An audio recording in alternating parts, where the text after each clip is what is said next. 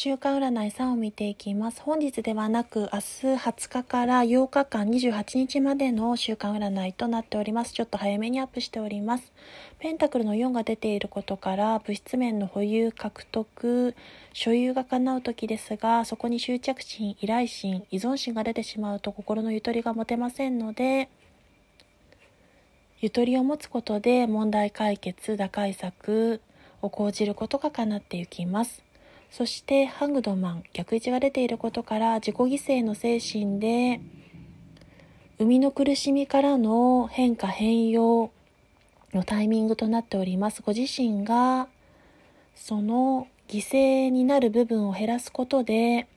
自己犠牲的にならないように心がけることそれに努めて助けを周りに求めていくことで物事に追い風が吹き好調の運気へと移り変わっていく変化変容のタイミングとなっております。そして未来には月逆位置ですので日の目を見るタイミング。苦しみ悲しみ辛さで心配事や不安でモヤモヤしていた白黒つかない状況からそこに光明が差し込み太陽の世界に日の目を見る世界に変わっていく。努力の成果物や対価物を得ていくタイミングです。そして躍進して挑戦が叶い良きライバルと切磋琢磨していくこと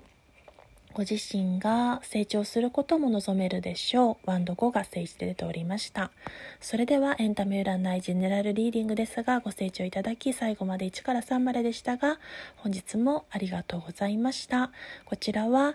えっと、すべて19日にアップしたものは20日からの8日間28日までの週間占い。1週間とプラス1日の運勢となっております。それでは失礼いたします。ありがとうございました。